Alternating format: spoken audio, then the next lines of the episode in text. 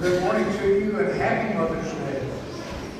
Pray that all of the moms enjoy this your, your very special day. We appreciate all of you and we wish you a wonderful, wonderful Mother's Day. I know that my mom is enjoying all the splendors and glories of heaven. And my grandmother, what a, what a joy knowing that they are with the Lord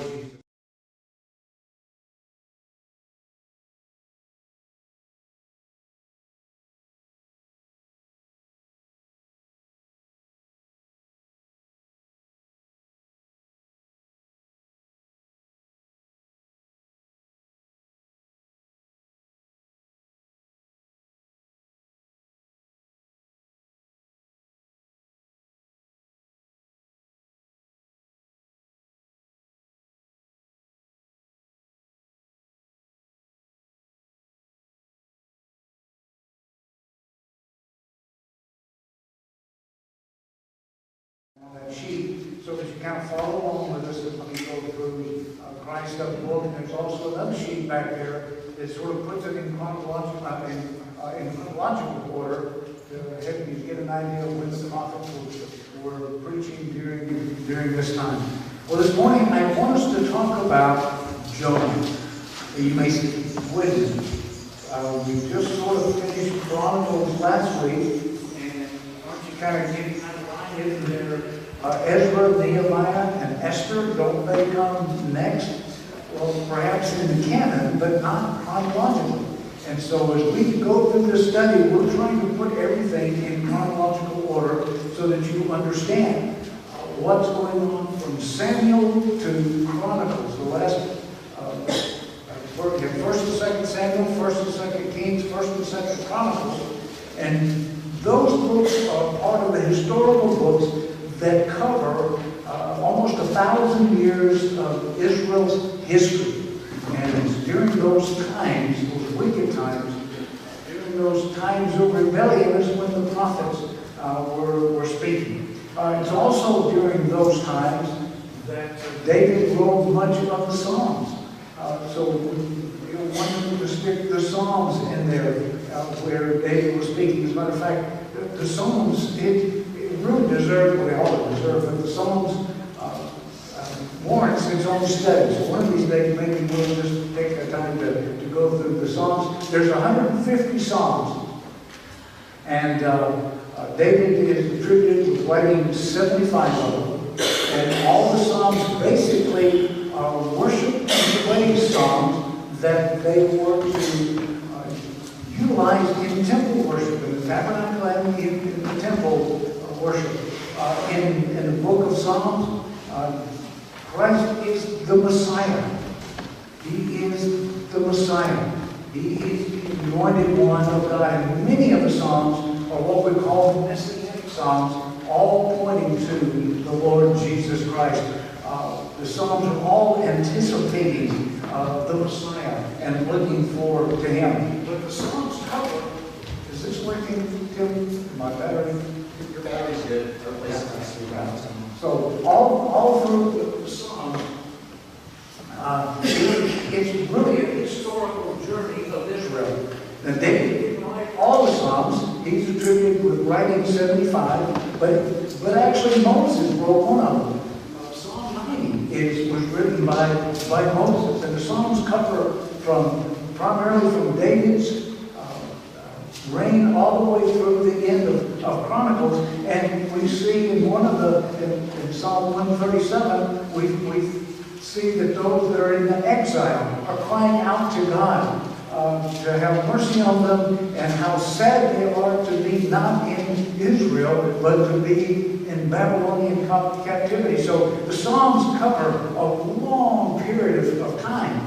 Uh, again, David is attributed with 75, uh, but uh, out of 150, but there are 50 that are unattributed to to Ezra, the prophet Ezra. He, he wrote many of them. So it covers such a, uh, an important aspect of, of Israel's history. And as we read the Psalms, uh, it's, there's songs of joy, there's songs of, of, of, of sadness, there's songs, it expresses the attitude of Israel during that time. And and Psalm 31, that's what I'm like, Psalm 133, verse 1 is a psalm of David, kind of give you an idea of what it was like when he was a king. Uh, he, he talked about how good and how pleasant it is for the brethren to dwell together in unity. We'll just go back and read there when David was king and all the difficulty he was having. You betcha he would say that. How great it is for the brethren to dwell together in unity because they were fighting and they were angry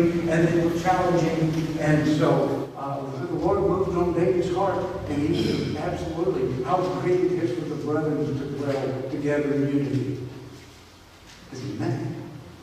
And it's absolutely true. So it kind of gives you some insight uh, into David. Proverbs, in Proverbs, Christ uh, is wisdom. As you go through the book of Proverbs, you see that Christ is wisdom. Proverbs was written by, by Solomon, and it was written at the beginning of Solomon's uh, ministry. It was probably written about 1 Kings 4. So you want to say, well, where, where did Solomon write that? Uh, look at 1 Kings chapter 4. Look at 1 Kings chapter 4. And we are going to look at Jonah, but since we're not going to be looking at Psalms and Proverbs, I want you to kind of know where these, these fit in.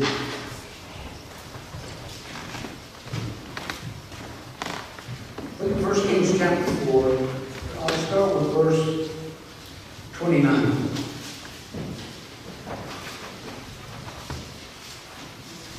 And God gave Solomon wisdom and understanding, exceeding much, and largeness of heart, even as the sand that is on the seashore.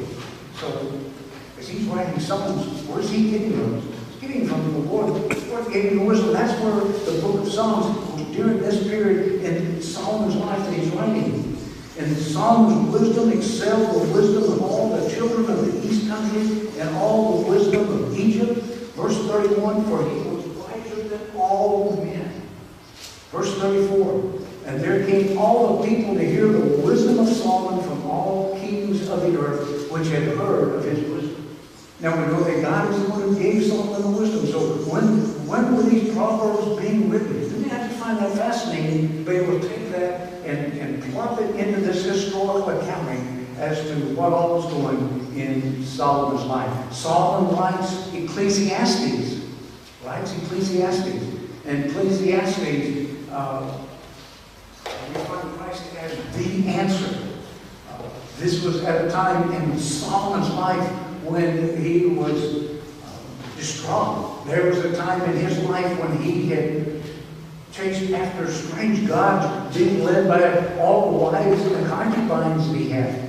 And he talked about his life just being vanity and vanity. All is vanity. Uh, well, that's that's part of it. First Kings 11. You know, First Kings 6 is talking about his wisdom. It didn't take long. Look at First Kings 11.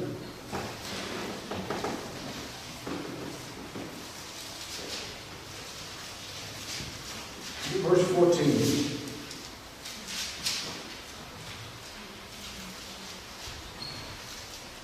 Oh, verse 4, I'm sorry. First Kings 11, verse 4. And it came to pass when Solomon was old that his wives turned away his heart after other gods, and his heart was not perfect before the Lord his God, as was the heart of David his father. Verse 6 And Solomon did evil in the sight of the Lord, and went not fully after the Lord as David his father. Verse 9 And the Lord was angry with Solomon, because his heart was turned from the Lord God of Israel, which had appeared unto him twice. No wonder David, and he's right, I mean, Solomon, as he's writing Ecclesiastes, he talks about just the, the vanity of life and the, uh, it's just the, the difficult things that take place that transpire in life. You look at, you read through Ecclesiastes and you wonder some of these things, uh, how they fit in. Well, you read this about what Solomon was going through during this time, and it just makes so much sense. The Song of Solomon, written by Solomon. Uh, in the Song of Solomon, Christ Jesus is the, the beloved shepherd. Read the Song of Solomon, and all through that is when the first part of Solomon's ministry uh, is he understood that relationship with God and how the Lord Jesus is that beloved that beloved shepherd. So it's, to me, it's just, it's fun to get into the Word of God. It's enjoyable to get into the Word of God and to, to locate Christ in the book and these different people that wrote this, to place them there in history, read these events that were taking place so that you can, uh, it, to me, it just makes it come alive. It makes it more, uh, more exciting it, than it already is. But Jonah, what a prophet Jonah was. Look at 2 Kings. Where did Jonah, as a matter of fact, Jonah, and and if you're looking in the canon, you look way back there, you, you, you've got uh, Hosea, you have Daniel, then you have Hosea, then you have Obadiah, then you have Joel, uh, Hosea, Joel, Amos, Obadiah, Jonah. He's a long way from, from these other prophets in, in the book, and you're saying, well, how, why is he, why is he way back here, and you're saying he fits in up here? Well, that's what God's word tells us. It tells us exactly when Jonah was prophesying. And the importance of Jonah is the type of Christ he is, is not only is he messenger, but what happened with Jonah is pointing directly to something that's going to happen to the Lord Jesus as he is the messenger, and it has to do with the resurrection. And the Bible is very clear that Jonah, Jonah is a type of Christ when it comes to that resurrection of the Lord Jesus Christ. Look at Matthew.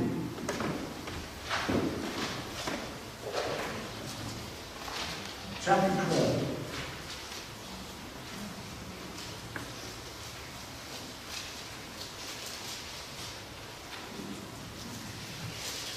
Matthew chapter 12. Let's start with verse 38. Matthew 12, verse 38. Then certain of the scribes and the Pharisees answered, saying, Master, we would see a sign from you. We want to see a sign he answered and said unto them, An evil and adulterous generation seeks after a sign. Well, let me tell you, back in First Kings, uh, in Second Kings, they were an evil generation also, wicked, adulterous. An evil and adulterous generation seeks after a sign, and there shall no sign be given to it but the sign of the prophet of Jonah. For as Jonah was three days and three nights in the whale's belly, so shall the Son of Man be three days and three nights in the heart of the earth. And the men of Nineveh shall rise in judgment with this generation, and shall condemn it because they repented at the preaching of Jonah, and behold, a greater than Jonah is here. Look at Luke 20, uh, Luke 11, verse 30. Luke 11. Want to bring all these scriptures into the truth of this historical accounting of Jonah. By the way, Jonah was swallowed by a great fish. Uh, You go online, you, you Google Jonah, and it's remarkable how many people criticize and scoff and laugh. But you know what? We're people of faith. We're people who believe God's word.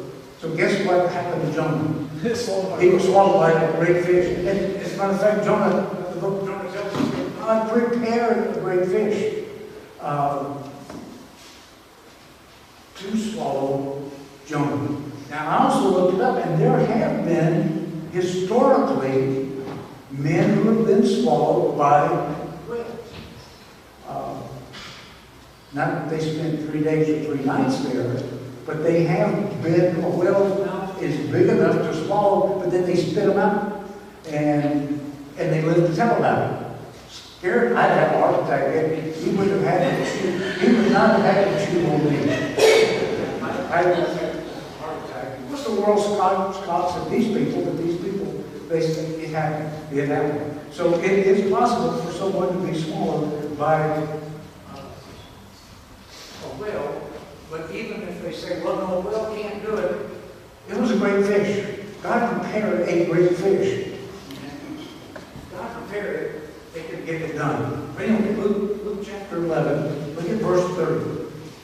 For as Jonah was a sign unto the Ninevites, so shall also the Son of Man be to this generation.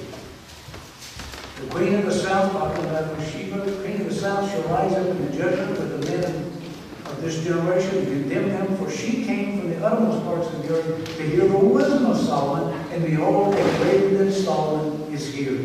And the men of Nineveh shall rise up in the judgment of this generation, and shall condemn it, for they repented at the preaching of Jonah, and behold, a greater than Jonah is here. So we have Jonah, a messenger, not to the nation of Israel at this point, or, or but to uh, Assyria.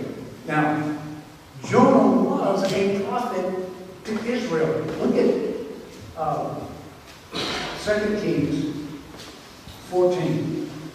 Look at 2 Kings 14.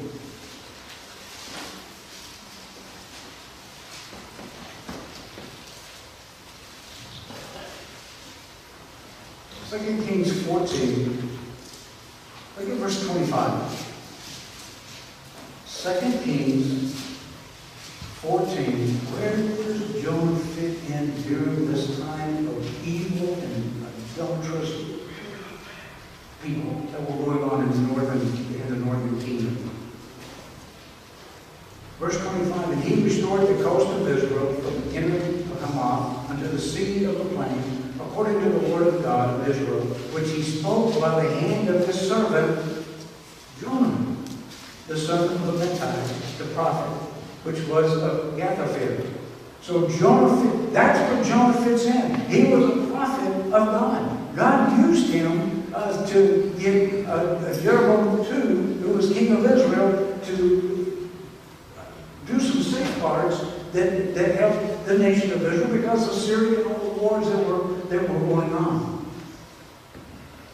Israel, the northern kingdom especially, were so steeped in idolatry and Baal worship and Molech worship and the groves, the Ashtoreth poles, every human sacrifice that you can imagine, including their children. Uh, they worshiped the zodiac. They worshiped everything that God told them to not worship and to avoid and not to do, they were doing.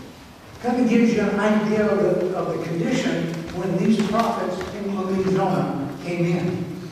And it got to the point that God was pretty much about to uh, wipe his hands of, of Israel, the northern kingdom. Hebrews 1.1 tells us that God in sundry time, He spoke by these prophets. We read all this that's going on, and we read where God is pleading through the prophets. These historical books, they just give an account of all these things that are taking place. And you read through there and you go, but where's God? When you go to the prophets and you will see God reaching, God searching, God pleading through these prophets for them to come and trust Him including the northern kingdom, northern part of Israel. And I know it sounds like a broken record. It seems like every week as we go through these prophets, you know, we have to talk about that same situation just how evil they were. But as we talk about that, the thing that I want you to understand is how patient, how long-suffering, how gracious God is during this time. We would have wiped our hands, we would have, we said, that's it, no more. But it just shows you how the intense love God had for his chosen people and all that he was going to do. After Jonah, we're going to look at Amos. And Amos is to restore. God's promise to restore Israel to, to both prophesying to and speaking to, to the northern kingdom and all that they were part of and all that they were doing. So they were calling the northern kingdom to repentance. They were calling the northern kingdom to quit doing the things they were doing. And all of a sudden, God does something so interesting through Jonah. He sends Jonah to Assyria, to Nineveh, not to Israel. He was already been a prophet to Israel, But he sends this prophet to the northern kingdom. He then sends him to Assyria. Now, Assyria is extremely wicked. They're more wicked. Their cruelty was world famous. Their brutality was world famous. And God sends Jonah to Nineveh, to Assyria, to preach that they needed to repent. And what's interesting is when Jonah goes in after been swallowed of the well of the great fish and he's been spit out, Jonah goes in and tells them, you have 40 days. You have 40 days. And how many days was Christ on earth after his resurrection? I mean, all, all of this just fits. It's such a time. Um, and so here Jonah was going to go to, to, to Nineveh. And he was going to preach. He was going to tell them that God's judgment is about to fall. Now here's the thing about Jonah. Jonah loved his country. Jonah was not a coward. Jonah stood up and said, Thus saith the Lord to Israel. What Jonah didn't want to do was go to the country that he knew God was going to use to be a sword to rain down judgment on Israel. He even tells us, Lord, I knew you were going to do this. I knew you were going to forgive them. It's not because Jonah said, I'm, I, I'm, I'm, I'm scared. What Jonah was afraid of was that Nineveh was going to repent, that they were going to look to God, this Gentile nation. Now here was this Jew going to this Gentile nation, preaching truth, and this Gentile nation repents. This Gentile nation that was known for its brutality sees Noah, uh, sees Jonah, who has literally been resurrected as Jonah was three days and three nights in the whale's belly, so. He was a type of Christ. He was there three days, three nights, just like the Lord Jesus, representing the death, representing the burial, uh, representing the resurrection. And here was the resurrected one. Forty days he goes and he preaches to Nineveh. Nineveh repents. The king of Nineveh, and, and we go and see where the king not sure if it was Paul, not sure if it was Telekapisa, we're not sure exactly which one, but you pretty much fit the Assyrian king in here that Jonah goes to and says, boys, you need to repent. You need to change your ways because God's judgment is going to be upon you. Now, one things that's interesting is what was Jonah's condition? You spend three days and three nights in the wilderness, and word gets out that hey, this guy has been swallowed by a whale, and all of a sudden he's there. And the juices of that fish in the belly, who knows if it does it let bleach him out? Well, I can imagine probably did. I, I'm, I'm sure that he was completely bleached. I'm sure he was transformed. He was different. And he started walking down the street. Matter of fact, turn to Jonah. Turn to Jonah chapter 1.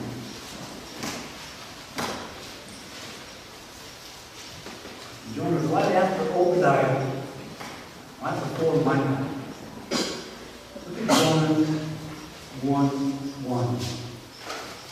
Now the word of the Lord came into Jonah, the son of Amittai, saying, so that kind of goes back to Second Kings, chapter 14, verse 25, identifies. Arise, go to Nineveh. Now Nineveh from Samaria been about 500 miles.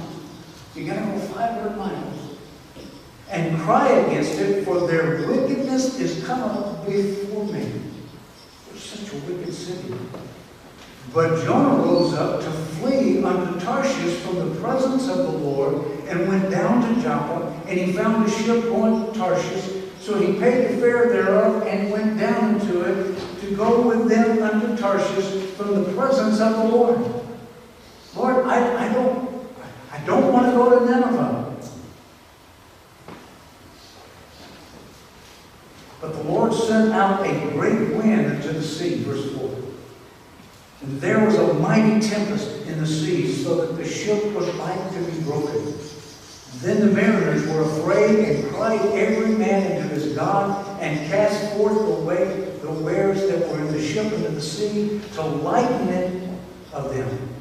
But Jonah was gone down into the sides of the ship, and he lay and was fast asleep. You ever notice about God's people that they can sleep just about through anything? Peter did, Jo- Jonah did. They, they just have so much faith and confidence that God's in charge, He's in control, that no trouble sleeping. Um, that's the way it was with Jonah. They were, they were scared to death that he was down in the hold of the ship asleep. So the shipmaster, verse 6, came to him and he said unto him, What meanest thou, O sleeper? Arise, call upon thy God, if so be that God will think upon us that we perish not. But evidently, Jonah wasn't very concerned about the situation. Talk about faith. And they said, Everyone to his fellow come, and let us cast lots, that we may know with whose curse this evil is upon. So they cast lots, and the lot fell upon Jonah. I'm sure God had something to do with that. To identify that this is the man. He's running from the mission. He is my messenger. And I want him to take a message to Nineveh. Pointing a finger at Jonah. And they said, verse 8, they said unto him, Tell us, we pray thee, for whose cause this evil is upon us? What is thy occupation, and where did you come from? What is your country? And of what people are you? And he said to them, I am a Hebrew, and I fear the Lord, the God of heaven, which have made the sea and the dry land. You ever notice how God's people always start with creation? Because if God created, then He controls, He rules. And whenever the message is being shared, basically this is Jonah's way, and Paul even does the same thing. Basically saying, my God is bigger than your God. This God you want to know about, He created. My God can whip your God, and God showed it time after time after time that He could do that. And so Jonah's making sure they understand that my God, the one I worship, is the one who created this world, this heaven, the earth, the sea. He's in charge of it all. He's the true and mighty God. And then were the men exceedingly afraid. They said unto him, Why have you done this?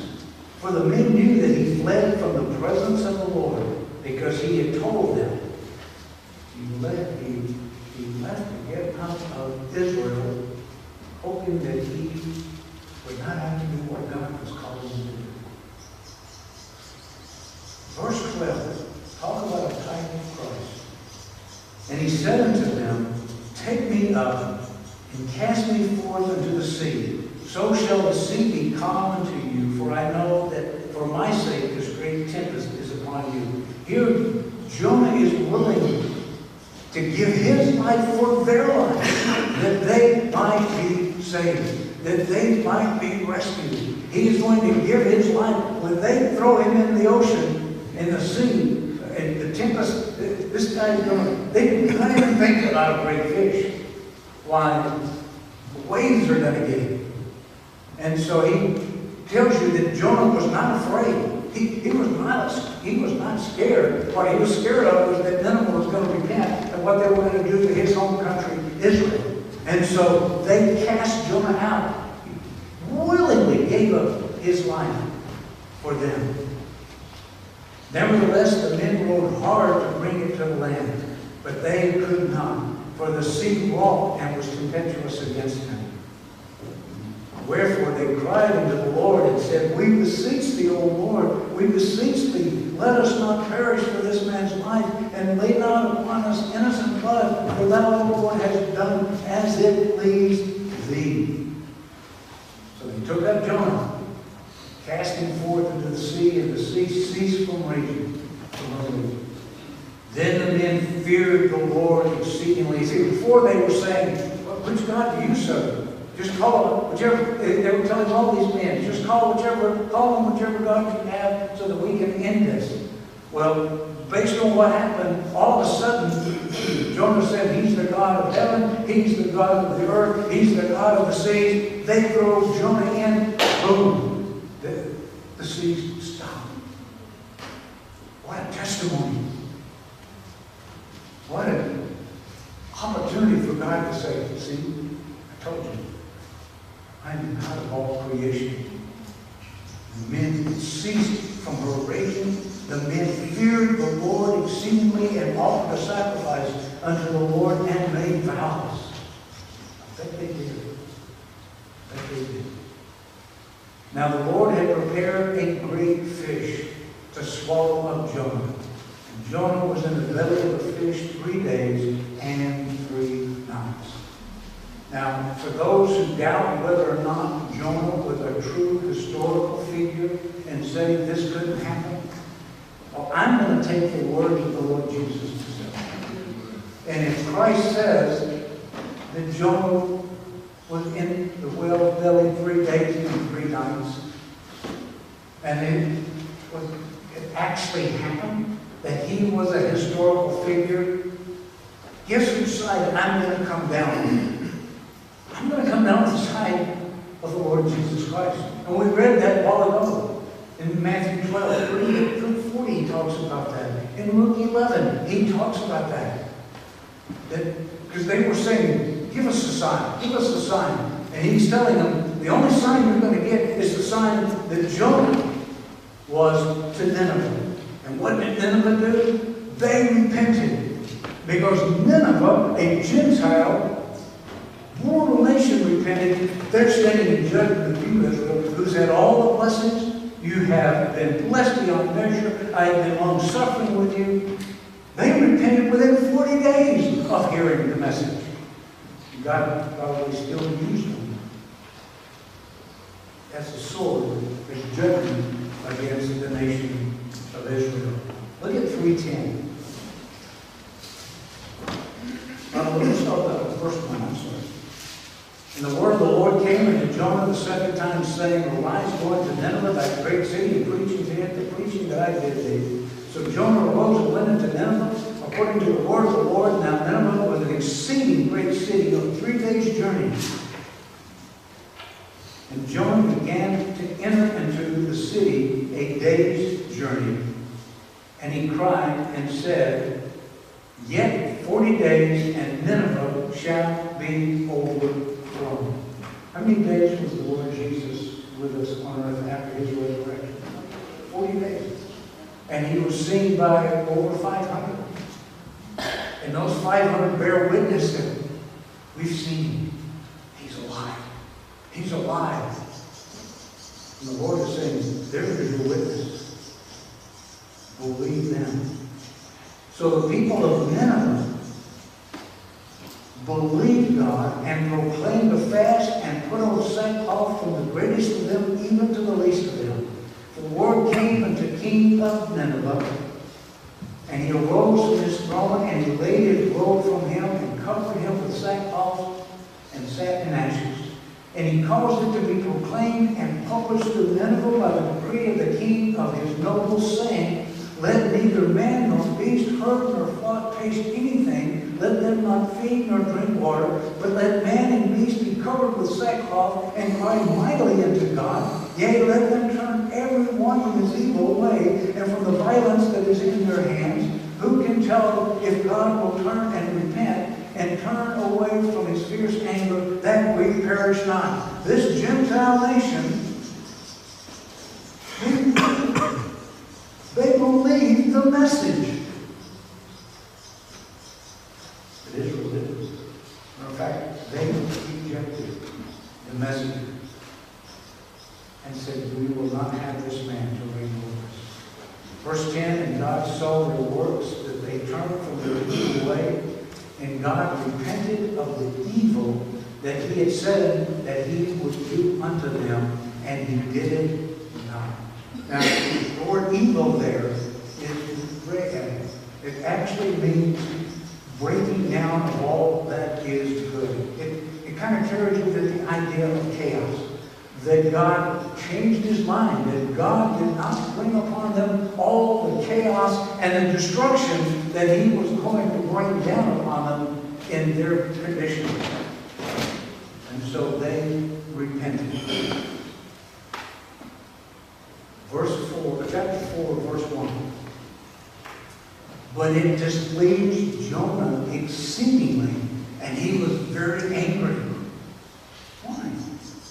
And he prayed unto the Lord, and he said, I pray thee, O Lord, was not this my saying when I was yet in my country? Therefore I fled from Tarshish, for I knew that you are a gracious God, you are merciful, slow to anger, and of great kindness, and repentest thee of the evil. Therefore now, O Lord, take, I beseech thee, my life from me, for it is better for me to die, to die than to live. This Jonah was no coward. What he feared the most was exactly what took place. That in God's graciousness and mercy, that he was willing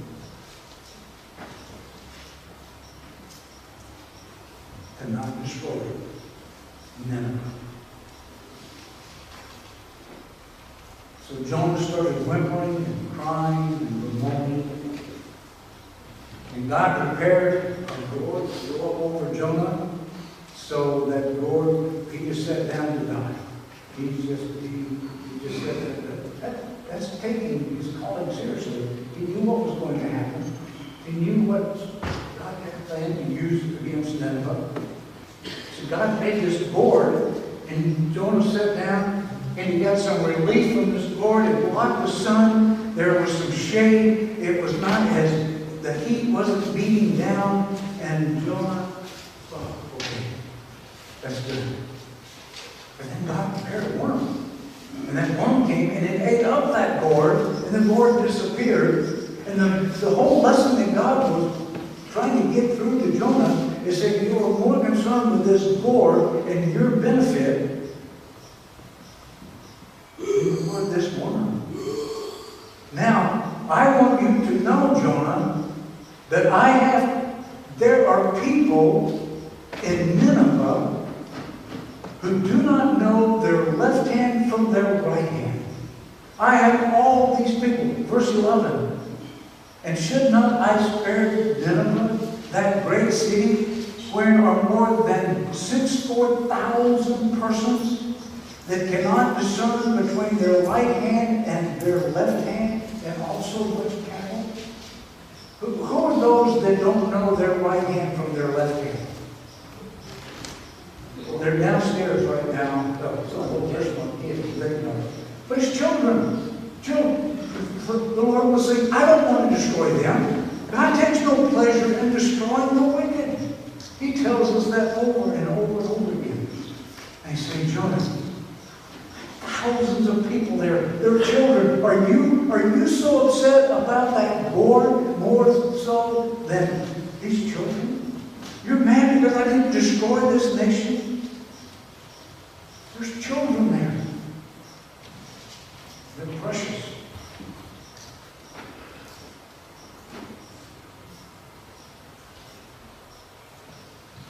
The message wasn't lost on, on Jonah.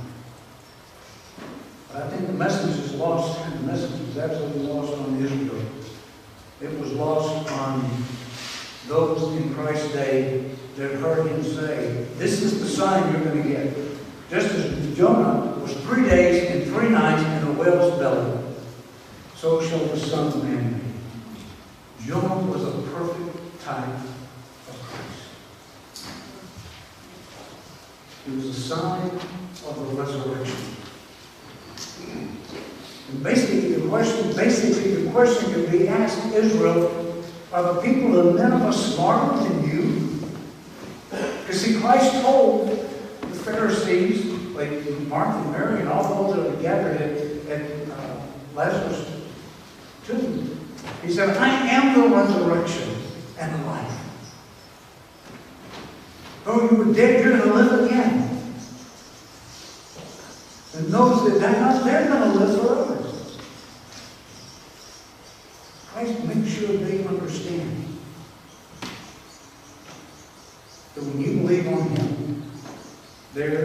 life everlasting.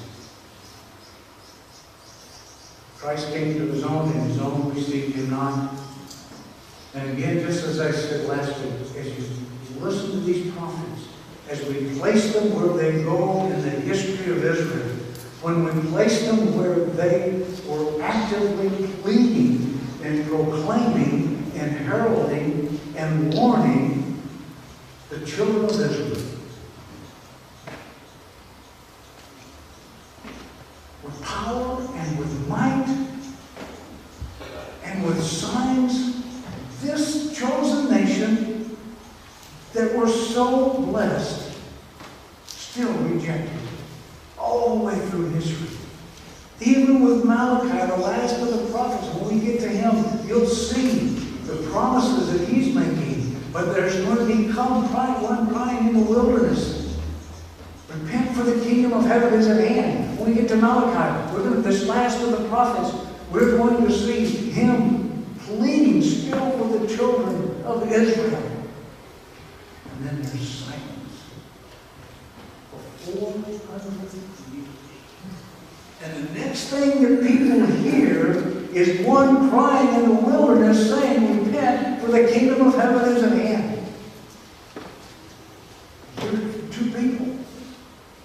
The heard from John the Baptist, who was the forerunner, and the heard from the Lord Jesus Christ, who's God. God alone. They heard from him. And what does the nation of Israel do? They crucify. Crucify. Crucify. Now, if you had all of that historical happenings and you see them all through those years, you would think that God would just say, no, I've had it with these people. As a, as a matter of fact, um, Judah during that at the end of Chronicles, uh, look at Second Chronicles real quick, just so that we can see. Look at Second Chronicles. Because this had already happened to Israel, to the northern kingdom. Real quick. Uh, Israel 32. And I think this is worth mentioning, just so you understand what we're trying to go with this. I'll go with this. Second Chronicles now, it's Judah's turn. Judah has, the, the, the northern kingdom Israel has already gone into Assyrian captivity. The, very country that God sent Jonah to, Jonah was right. They came and they led Israel into captivity. Judah was going the same direction, and God sent prophets to, to Judah, to the southern kingdom, saying, Don't do this. Don't follow after your sister. I gave your sister a bill of divorcement. They are low ending. They're not my people. Judah, don't you do this. Prophet after prophet. Jeremiah weeping over what they're doing. Second Chronicles 36, verse 15. The Lord God their fathers sent to them by his messengers, rising up betimes and sending, because he had compassion on his people and on his dwelling place. God kept sending the messengers there because he had compassion on them. Jeremiah, Zephaniah, Habakkuk, Obadiah, all of these messengers. Oh, and by the way, where this came from, I have no idea. But I'd like to chew on whoever came up with this. As you read the scriptures, you'll hear people talk about when you have the major prophets and you have the minor prophets. I'm going to tell you, God sends you, there's nothing minor about that. The only reason you have your major prophets, and they'll say, well, we classified them because they are the longest books. yeah, but don't call them Uh, They're major because they have the longer books. These others have short books. Well, just because those writings and their message was short does not make them minor. And I want to tell whoever came up with that, uh, you're in big trouble.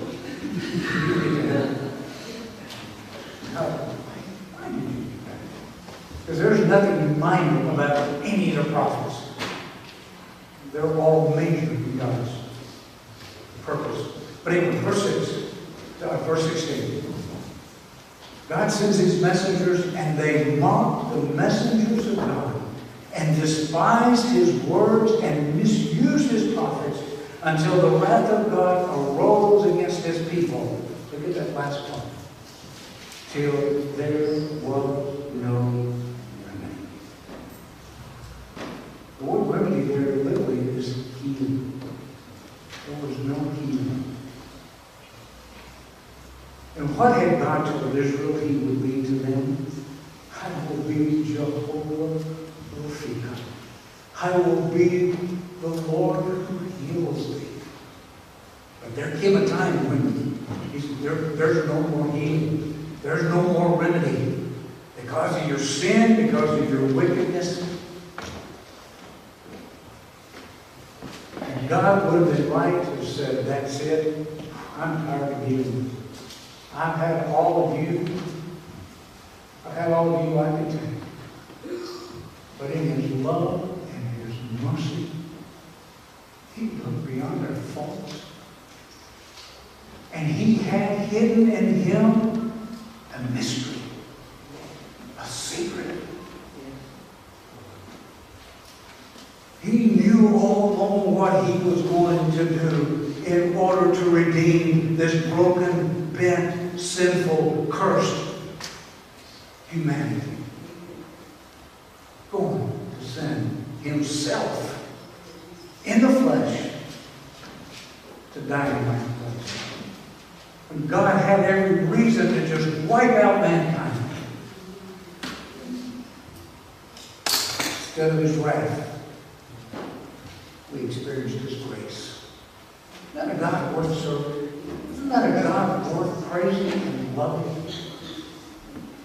This morning, if you don't know that God, let me encourage you, by faith, to trust Him for your salvation. By faith, believe that Christ Jesus died for your sins. Believe He was buried. Believe He rose again. By faith, you take God at His word. By faith, you believe what God's Word says, and you don't think you've got to add anything to what Christ Jesus did on the cross to make God love you more or to make your salvation any more secure. See, what pleases God is faith. And you are expressing faith in His finished work, not on your ongoing works. Isn't that wonderful? To know that our salvation is not based on what we do, but on what Christ has done. Preacher, you talk about that all the time. Well, I will until God calls me home. And my hope is even in correction, as I'm being called up, let's God call me home. Even as I'm being caught up in the rapture, I'm going to say it's not based on what I've done, but on what He's done. That, that's what but Also, if it's not the rapture that I need to say that, if you hear that echo, that I know the is. But even on my deathbed, the last words I'm going to say, not based on what I've done, not based on what I do, but based on what you've done. I'm coming home. If you don't have that assurance, let me encourage you to talk to somebody. Either me or one of our elders, we'd love to talk to you about that salvation we have in Christ. Father, we come before you this morning and we thank you for that perfect, complete salvation. Father, we love to hear that old story.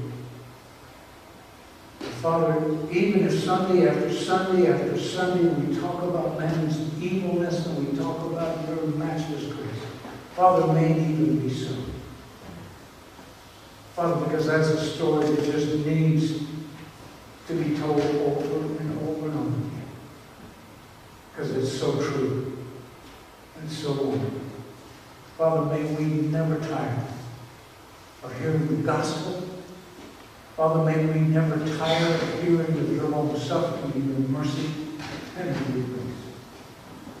Father, I pray if there's anyone here this morning that has never trusted you as Savior, Father, this will be the day. This will be the moment by faith they trust you. Realizing there's nothing, there's nothing they can do to earn it that you freely give to all who believe. We pray these things in Christ's holy, most precious name. Amen.